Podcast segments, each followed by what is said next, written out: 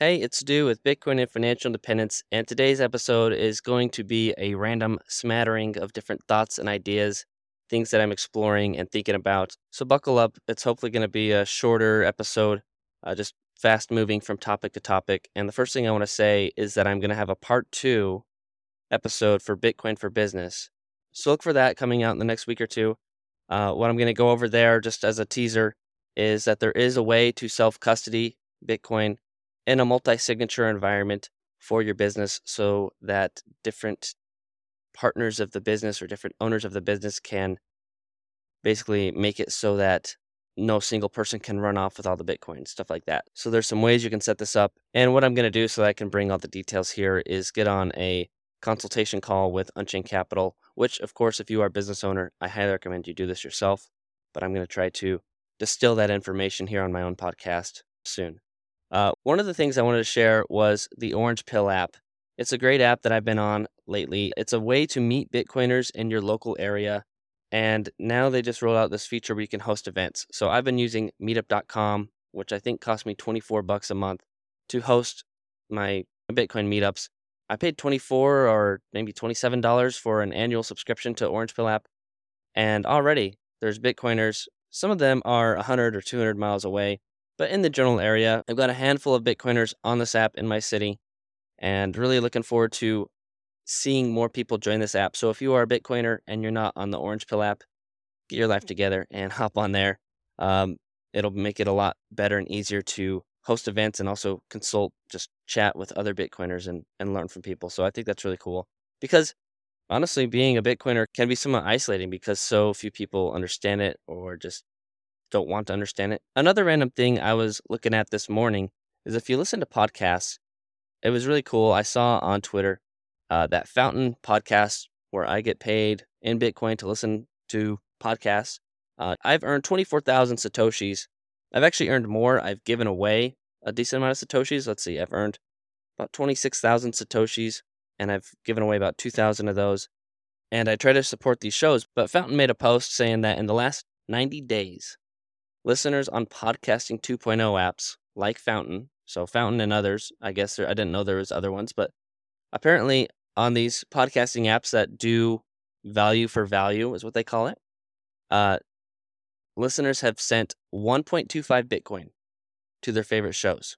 That's $35,000 roughly that they've done. So I think that's really cool. I also just started promoting my own podcast on Fountain so if you have a podcast you're trying to grow and you're not using Fountain, I think this is a, a great way to grow your show. I spent fifty dollars and they convert that to satoshis. And what they do with Fountain is they they promote the show by taking what I paid them and they pay the listener extra. They pay the listener some bonus money to listen to that podcast. And so let's see, I've spent uh, almost 14,000 satoshis out of my 142,000 satoshis and there's a certain amount of impressions and listens that I'm getting. Uh, but my downloads, I'm blown away. They have skyrocketed to about 10x what they were, and I didn't even release an episode yesterday when I set this up. So really crazy. Uh, if you're a podcaster and you're not on Fountain, you haven't claimed your podcast and set up tipping and set up your website link and everything there, and then if you want to pr- promote and grow your podcast, this is a good opportunity, I think. All right, that was my Fountain tangent. The next thing I want to talk about is today April 5th, actually, is an important day in history. This is the day that the executive order banning the ownership of gold was issued. Okay, April 5th, 1933, an executive order of the president was issued, and all gold coin, gold bullion, and gold certificates had to be turned into the banks basically. So they confiscated gold. And there are some crazy kind of political things happening I'm not following it too closely. I probably should. Uh, I probably should get more up to speed on this, or have a guest on that can talk about this more. But there's this thing called central bank digital currencies, and this is what China uses to censor its people financially, to track their people financially, and give them what's called a social credit score. That if you support certain things or you donate to certain charities, they ding you. They they don't give you as good of an interest rate. They can make your money expire. They can force you to spend it or else it disappears. It's basically just censorship of money. So this happened in 1933, And Elizabeth Warren and some other politicians are coming out with this thing where she's building an anti crypto army or something. And obviously, she's lumping in Bitcoin with that because she doesn't understand anything as far as the space is concerned. So, not a great thing politically if that gains traction. Um, what's really interesting is that I feel like Bitcoin is a much more fair system because it's proof of work and it's totally inclusive versus we are coerced into the dollar system. It's just the default and they don't want to give up that control. So, anyway, she's definitely missing the forest from the trees with all this stuff, which is sad. And I hope she gets it figured out. I just hope in general that this country can be smart about how it approaches all this and not do any and not do anything rash, but to actually think about things and how it can strategically help the U.S. And this is a book that I started, but uh, it's it's a big book. It's uh, Softwar by Jason Lowery.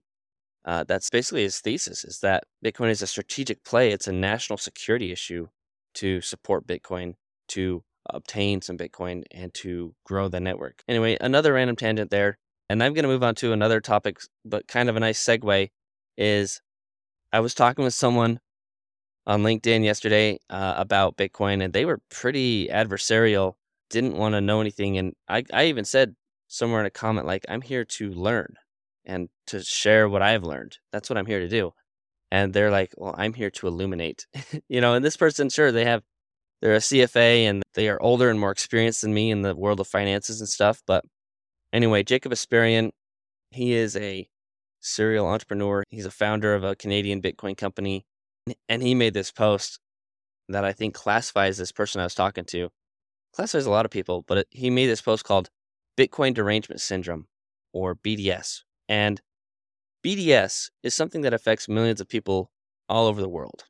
The symptoms can include, but are not limited to, having the same thesis for years, anchoring opinions based on zero research, considering views on an asset part of their personality constantly saying Bitcoin is backed by nothing, assuring people the government will ban Bitcoin, claiming central bank digital currencies will wipe out demand for Bitcoin, calling Bitcoin a Ponzi, asking how you can guarantee 21 million coins will be in existence, and not Googling a single fact to actually learn more. So the treatment is to avoid engaging in Bitcoin talk with anyone who has BDS, Bitcoin Derangement Syndrome. Smile, agree, and move to the next topic. If you are personally afflicted, do not lose hope. There are countless resources available online and plenty of people willing to help. The first step is asking for it. so I love that. I thought that was hilarious. I definitely have experienced a lot of people who have BDS, and I had BDS for a while back in 2017, 2018, where I just, I don't know, I, I actually, I FOMOed into it, mostly Ethereum, and just let it sit. It didn't make sense to me for a long time. I had to spend $1,200 on a course and six months on weekly calls and a bunch of podcast listening, some books, stuff like that to make Bitcoin click for me. So I put in the work. And once you see it, you can't unsee it. It's hard for me to even like owning stocks now, knowing what I know. And this is another possibly good segue, but I have a friend that has a coin shop, a gold and silver shop, basically, and man, I had been trying to get down to a shop. It's a little ways away from me, 20 minutes, but I don't know what I'm doing when it comes to metals, but I just want to have a small allocation just to experience it, just to share this on this podcast. Anyway, I meant to go down to a shop a couple weeks ago, did not. And then obviously all the banks collapsed and silver and gold went up like 10% as a safe haven asset, right? People flee to it. So Anyway, I missed that bump, but I did finally end up going and getting some silver this last week. He's completely sold out of gold, so I just got this what's called silver bullion. And bullion, it's just like it's like a coin, or you can also get it in a rectangle, like a like a little sheet of silver or something. And it's not like a coin or anything. It's just it's just metal. It's just 0.999 purity silver. So it is like in general tradable. It is a form of money, you could say, but it's not like a, a mint coin. You can also get these, um, what's called a silver eagle, which is a coin that's actually minted by the U.S. Treasury. But the thing is that they have a higher premium. Right now, premiums on silver are about 20%. So it's it's quite high of a premium because silver would have to go up 20% for me to turn around and be able to sell this for what I paid for it. Um, and that's because the supply actually, there's not a lot of silver. It's getting bought up like crazy. Now, not to get political or anything, but he, he told me that ever since Biden was president, he's had a lot harder time keeping things in stock. And then this bank run, even more so. It's so much worse for him as far as supply goes. He's, you know, begging people to sell him stuff, basically. I actually went this morning and worked out with him. We do this workout program called F3 where we get up at 5:30 in the morning, work out with a bunch of guys on a guided boot camp style workout. And while we're running along, I'm like, "You got any gold? You got anything?" And he's like, "Nope, I'm sold out of everything." Even when I went, I think last week it was, he he had all these cabinets where he could display trays of metals when he's open during the business hours, and he had four trays left that had stuff, and I had pretty much wiped out one tray worth just $500 or so of silver. So nothing crazy, but just wanted to get my hands on something. And he was completely sold out of gold. And he said that I'm on vacation until I can find something, something to sell. He's not even going to work until he can source some. So he's trying to to reach out and find some and just find product to sell that he can actually, you know, turn a little bit of profit. But everyone wants to hang on to it right now with all the banking system teetering. So I thought that was interesting, and I'm still trying to learn and understand it. I have a book about gold and silver, just metals that my wife's grandpa gave me. Still need to read that. So many books on my list to read just to try to bring you some more content here. But I'll work through them eventually. And obviously, the other way that you can get allocated kind of to gold and silver is with the ETFs. You can get GLD or SLV. Now, I think I talked about this in a podcast way back in the day. It may even be on my website where I did a blog post. But there is somewhat of a problem of buying GLD or SLV, these gold and silver ETFs. I mean, basically, what it is is that you're buying gold or silver that is in a vault somewhere. There's some custodian of it. And obviously, that's one of the problems with silver is like I have the silver hidden somewhere and in a safe. And someone, if they were determined enough, could could steal it. Or if I have it on my person, and, and I'm fleeing or something, I could have it stolen from me. So the nice thing about buying it through the ETF is that you've got this custodian, but at the same time, do you really? Uh, but supposedly what they're doing is they're titling over some of the gold and the silver to you and saying like, well, this much, you know, you, you own shares of it, right? They have a certain amount and then you're buying shares of it and you're paying a fee to the ETF for them to custody it. But there is something I've heard where there's like so much paper silver, paper gold, that there's more like fake gold and silver floating around the stock market than there is real gold. And I just don't know how it works, but I, have heard something as high as like 200 to 1, uh, the amount of shares to the actual gold, that, that the price of gold is actually being suppressed by stock market manipulation. And this is something I, I'm just hearing, I'm just reading. Um, I don't have any strong sources for this. So it's something I need to learn, understand, and explore a little bit more. But I have been feeling just this need, this urgency as Bitcoin has taken its leg up. We are about one year away from the halving. We're about 75% of the way through this halving cycle, and there's about 380 days left before the supply of Bitcoin goes from 6.25 every 10 minutes, 900 Bitcoins a day, to 450 Bitcoins a day, or 3.125. Uh, so usually what happens between now and the halving is there's a, either a slight uptrend or it kind of stays flat. And I want you to realize that none of this is financial advice. You must do your own research. I'm not responsible for what you do with your investments. I'm just saying this is how I'm thinking about things, but the trend is that it kind of just stays flat or maybe has a slight increase leading into the halving. And then post halving that next year, you usually get a big, what's known as a hype cycle. The price will go up as we adjust to a new lower supply. This is what has happened in 2013, 2017, 2021, every four years. So 2025 is that year that we might get that hype cycle after it halves in 2024. So basically, every four years it halves, and the next year after that, every four years it runs up. The year after that, every four years it tanks. Is kind of how the pattern works. And then you end up just hanging out for about a year as well, down at the bottom. So, anyway, where my head is at right now is I'm reevaluating how to get exposure to Bitcoin through the stock market. I don't have enough cash coming in to buy as much Bitcoin as I would like to buy. I also know and I'm seeing that stock earnings are under pressure as we go into this next earnings season and companies are reporting their last quarter earnings. I saw somewhere that out of the S&P 500, 500 stocks across every industry, that's the representation of the stock market most people use, but I saw somewhere that 485 of the stocks in the S&P 500 are down. 485 are down. We're actually, you know, I think slightly up year to date. And that's because of 14 or 15 stocks that pushed it up, that held it up basically.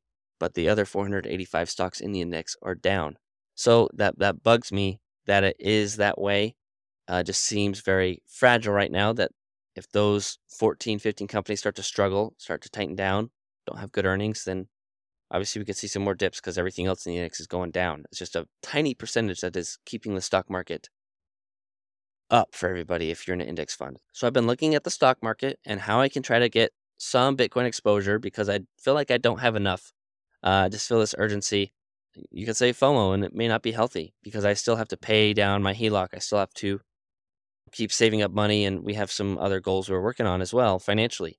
But I do have my IRAs, and there are a few ways to get exposure to Bitcoin through the stock market, uh, but they are all kind of tricky. So I will link this article. This is an article I wrote probably two years ago, but there's these two futures ETFs. There's probably a, a few more since then, but there's BTCV and BITO. These are the two Bitcoin futures ETFs. Uh, they're not really the best way to get exposed because you're you're not even buying the underlying asset at all. You're you're buying the option to buy or sell Bitcoin at a certain price in the future, and there can be a lot of variance in how this moves. Also, I did somewhat do a podcast on this back in episode 10 or 11. It was on November 22nd, the year 2021. But yeah, the futures ones are just trickier. And I'm not going to really go into those funds until they are available. And if you understand those, if you understand how futures ETFs work, maybe you can make those work to get some allocation to Bitcoin the biggest, largest Bitcoin fund, at least when I wrote this in a year and a half ago, is the Grayscale Bitcoin Trust, and its ticker is GBTC. And if you are accredited, you can buy this directly for a better deal than the actual price. But if you are not, there's a premium, and it varies based on demand. So actually, right now, it's trading at a big discount. So if I buy, I think one share is roughly $15. And if I buy one share, it's actually like I'm buying roughly 18 or 19 dollars of bitcoin so it doesn't track it perfectly and there's an article that kind of explains why I, I, I still don't totally understand how this trust works how this etf this fund works but it has performed really well. It's actually i think performed better than bitcoin from the beginning of the year. I'd have to check the chart again but it's done well. Like bitcoin is up over 60% year to date and gbtc is somewhere right in that range as well. Haven't checked the futures etfs this year but that's the Grayscale Bitcoin ETF and something I've been looking at as well. The other way to get access to Bitcoin through the stock market is look at companies that have Bitcoin on the balance sheet. And Tesla has approximately 43,000 Bitcoins. MicroStrategy has over 120,000 Bitcoins at this point. Square or Block. And then there's obviously like mining companies too.